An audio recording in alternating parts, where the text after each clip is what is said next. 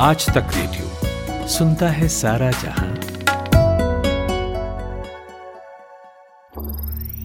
ज्ञान ध्यान।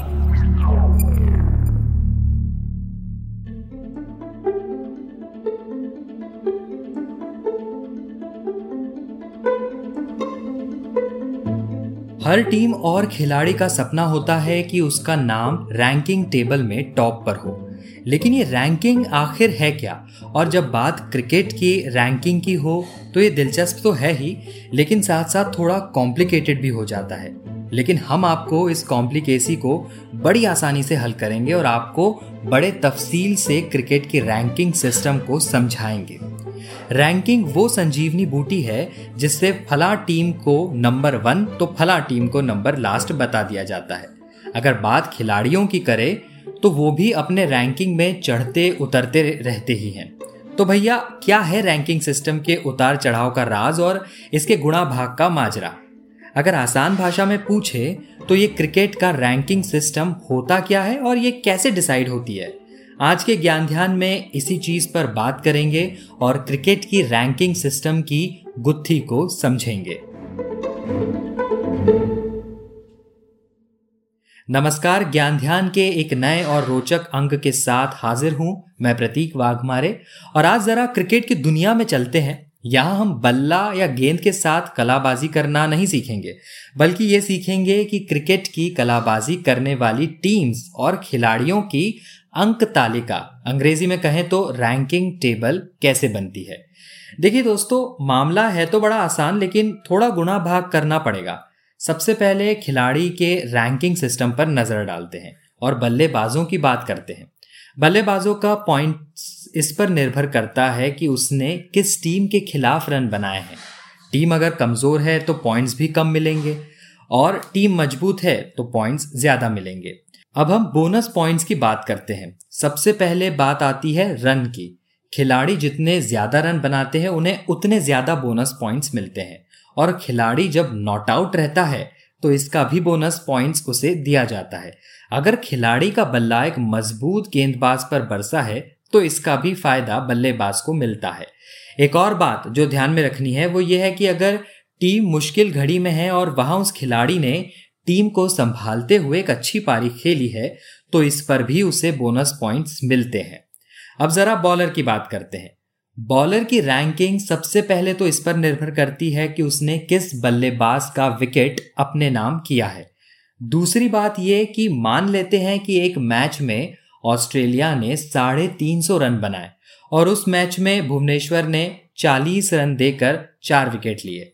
वहीं दूसरे मैच में ऑस्ट्रेलिया ने 150 रन बनाए और इस मैच में बुमराह ने भी 40 रन देकर 4 विकेट लिए। लेकिन इन दोनों मैचों की तुलना में भुवनेश्वर को ज्यादा पॉइंट्स मिलेंगे क्योंकि उसने हाई स्कोरिंग मैच में कम रन देकर विकेट अपने नाम किया था। वहीं बुमराह ने लो स्कोरिंग मैच की तुलना में रन ज्यादा खर्च किए। सचिन और रिकी पॉन्टिंग ने लगातार 2 साल तक टेस्ट बल्लेबाज के नंबर 1 पोजीशन पर राज किया था। अब बात टीम के रैंकिंग की करते हैं। हर टीम को पॉइंट इस आधार पर मिलते हैं कि सामने कमजोर टीम है या मजबूत। अगर कमजोर टीम के खिलाफ जीत मिलती है तो पॉइंट्स कम मिलते हैं, और अगर तगड़े टीम को धोबी पछाड़ा जाए तो पॉइंट्स ज्यादा मिलते हैं। अब आप बोलेंगे कि भैया ये सब तो ठीक है, लेकिन ये कैसे पता चलेगा कि कमजोर टीम कौन है और मजबूत टीम कौन? तो इसका एक ही उपाय है कि रैंकिंग टेबल में जो ऊपर है वो मजबूत और जो नीचे है वो कमजोर। अब इसको लेकर बेहतर ढंग से समझने के लिए हमने बात की हमारे इंडिया टुडे ग्रुप के खेल पत्रकार विपिन से। विपिन, सबसे पहले तो बात क्रिकेट की रैंकिंग की शुरुआत से करते हैं कि इसकी शुरुआत कब हुई और क्या टेस्ट, ओडीआई और टी20 में रेटिंग्स का कैलकुलेशन अलग होता है, और अगर हाँ तो किस तरह होता है? रैंकिंग्स की जब हम बात करते हैं तो शायद 90s वाले ऐसे बहुत से बच्चे होंगे जो 90s में पैदा हुए या उससे पुराने, तो उन्होंने अक्सर जब से टीवी का प्राइवेटाइजेशन हुआ, टीवी पे हम लोगों ने चीज़ों को देखा, तो हम लोग देखते थे C8 रैंकिंग्स या और कई क्रिकेट के ऐसे प्लेयर्स होते थे जो अपनी अपनी रैंकिंग जारी करते थे, लेकिन वो आईसीसी की रैंकिंग नहीं होती थी और वो 1 साल का उनका टाइम पीरियड होता था या कभी 1.5 साल का।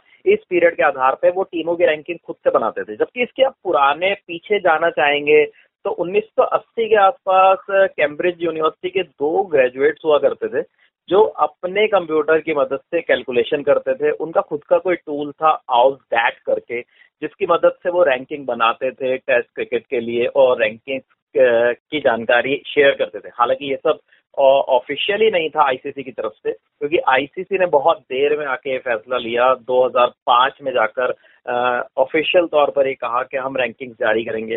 ऐसे ही जब 1990 1980 के दशक के बाद जब वनडे क्रिकेट बहुत ज्यादा बढ़ने लगा, तब उस वक्त भी यही जो कैम्ब्रिज यूनिवर्सिटी के दोनों ग्रेजुएट्स थे, इन्होंने फिर वनडे क्रिकेट के लिए कुछ अपने टूल से रैंकिंग्स का आधार तय किया कि हम वनडे की भी रैंकिंग हमें जारी करनी चाहिए। इन लोगों ने उसके बाद 98 में जाकर वनडे की रैंकिंग जारी भी हुई, लेकिन ये भी ऑफिशियल नहीं था। ऑफिशियली जब आप इसको कहेंगे तो वो 2005 से इसकी शुरुआत हुई। और T20 क्रिकेट वो तो बिल्कुल अभी आप कह सकते हैं कि अभी शुरुआत ही उसकी हुई है 2000 के बाद। 2004 में पहला खेला गया और 2011 में जाकर आईसीसी ने फैसला लिया कि हम लोग एमआरएफ आईसीसी T20 रैंकिंग्स जो है वो लॉन्च करेंगे और क्रिकेट के सभी फॉर्मेट के लिए। महिलाओं की रैंकिंग पे भी हम लोग जा सकते हैं, क्योंकि 2008 में वुमेन्स ओडीआई रैंकिंग लॉन्च हुई थी। उससे पहले कभी भी महिलाओं के लिए क्रिकेट रैंकिंग का कोई मतलब या वजूद नहीं होता था। और अगर रैंकिंग किस तरीके से जो क्रिकेट की रैंकिंग है वो कैसे तय होती है, क्योंकि इसमें काफ़ी दिलचस्पी रहती है कि जब भी रैंकिंग जारी होती है तो कौन सा प्लेयर ऊपर गया, विराट कौन से नंबर पर है, बुमराह कहाँ पे खड़े हुए हैं। तो ये गुणा भाग काफ़ी ज़्यादा थोड़ा सा मैथमेटिकल है, लेकिन ये काफ़ी दिलचस्प भी है, क्योंकि आप इसको ऐसे समझ सकते हैं कि जो प्लेयर्स की आप रेटिंग को इस तरीके समझ सकते हैं कि तीनों फॉर्मेट में प्लेयर्स की रेटिंग को मापने का तरीका एक जैसा ही होता है ऑलमोस्ट। इसके अंदर क्या होता है कि जैसे कि कोई भी खिलाड़ी होता है, अगर वो मैच से नॉट आउट लौटा तो उसको बोनस पॉइंट मिलना तय है, तो आउट और नॉट आउट का पॉइंट रहता है। इसके अलावा आप इसको ऐसे भी समझ सकते हैं कि अगर सेंचुरी बनाता है कोई प्लेयर दूसरी इनिंग के अंदर, तो उसको पहली पारी के आधार पर ज़्यादा पॉइंट्स दिए जाते हैं। तो ये टेस्ट क्रिकेट में खिलाड़ियों की रैंकिंग को आप इस तरीके से माप सकते हैं। साथ ही साथ ये बात हो गई, और अगर कोई प्लेयर मैच मिस करता है तो आप इसको ऐसे में समझ सकते हैं कि मान लीजिए कि जैसे कि जिमी एंडरसन अभी भारत इंग्लैंड का दौरा हुआ और उसमें अगर वो मैच मिस करते हैं तो उनके 6 पॉइंट्स वहाँ पे डिडक्ट हो जाएंगे। तो खिलाड़ियों का मैच मिस करना भी उनके परफॉर्मेंस पर और उनकी रेटिंग पर काफ़ी असर डालता है। अच्छा विपिन, ये रैंकिंग में 36 से 48 महीने के टाइम पीरियड का क्या मामला है? 36 से 48 महीने वाला एक पीरियड की बात हमेशा होती है रैंकिंग के साथ।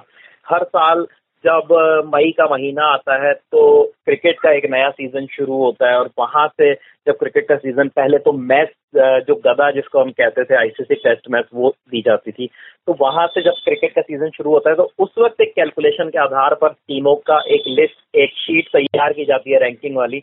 उसमें 36 से 48 महीने वाला पीरियड जो है वो लगाया जाता है, और वहां पे क्या होता है कि जो टीमें होती हैं उनका पिछले 36 महीने से लेकर 48 महीने तक का आंकड़ा जुटाकर लाया जाता है और उस रेटिंग पे उसको लागू करके फिर उसका कैलकुलेशन निकाला जाता है। इसमें ये होता है कि पिछले 36 से 48 महीने के जो पहले 2 साल थे वहां के मैचों का वेटेज जो होता है वो 50% होता है।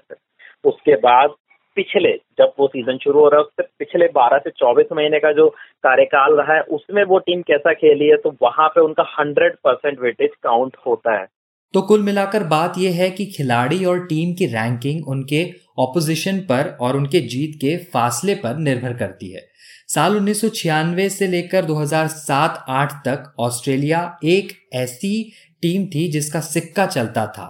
क्रिकेट पर राज ऑस्ट्रेलिया की टीम ही किया करती थी। तो हमें उम्मीद है ज्ञान ध्यान के इस एपिसोड के बाद आपके क्रिकेट के रैंकिंग को लेकर समझ में इजाफा हुआ होगा। कोई और विषय हो जिस पर आप ज्ञान ध्यान चाहते हो तो हमें ज़रूर लिखिए। हमारा पता है radio@aajtak.com। इस ज्ञान ध्यान के लिए रिसर्च किया था हमारे साथी सूरज कुमार और दीपक कुमार ने। इसके अलावा आप हमसे कुछ कहना चाहते हो, कोई सलाह सुझाव या शिकायत हो तो हमें लिख भेजिए radio@aajtak.com पर। यह हमारा ईमेल पता है। आप आज तक रेडियो के फेसबुक और ट्विटर पेज पर भी अपना कीमती फीडबैक हमें भेज सकते हैं। इसके अलावा आप हमारा ये podcast Hubhopper, Storytel, Google podcast, Apple podcast, Spotify, जियो सावन, पॉकेट कास्ट जैसे तमाम प्लेटफॉर्म्स पर भी सुन सकते हैं। अब मुझे यानी प्रतीक वाघमारे को दीजिए इजाज़त और सुनते रहिए आज तक रेडियो। नमस्कार। सुबह सुबह ऐसा लगता है कि सबकी गाड़ी छूट रही है, लेकिन न्यूज़ भी तो मिस हो रही है। स्कूल, कॉलेज या ऑफिस की पूरी तैयारी तो हो जाती है, मगर देश दुनिया की अपडेट्स ले पाते हैं क्या? तो आपकी प्रॉब्लम का स्मार्ट सॉल्यूशन ये है कि अपनी सुबह की शुरुआत आप आज तक रेडियो के साथ कीजिए। कल क्या हुआ और आज क्या हो सकता है, सटीक एनालिसिस, पहले बड़ी खबरें और फिर अखबारों के चुनिंदा मोती। ये है सुबह का खबरनामा, आज का दिन, मेरे यानी नितिन ठाकुर के साथ।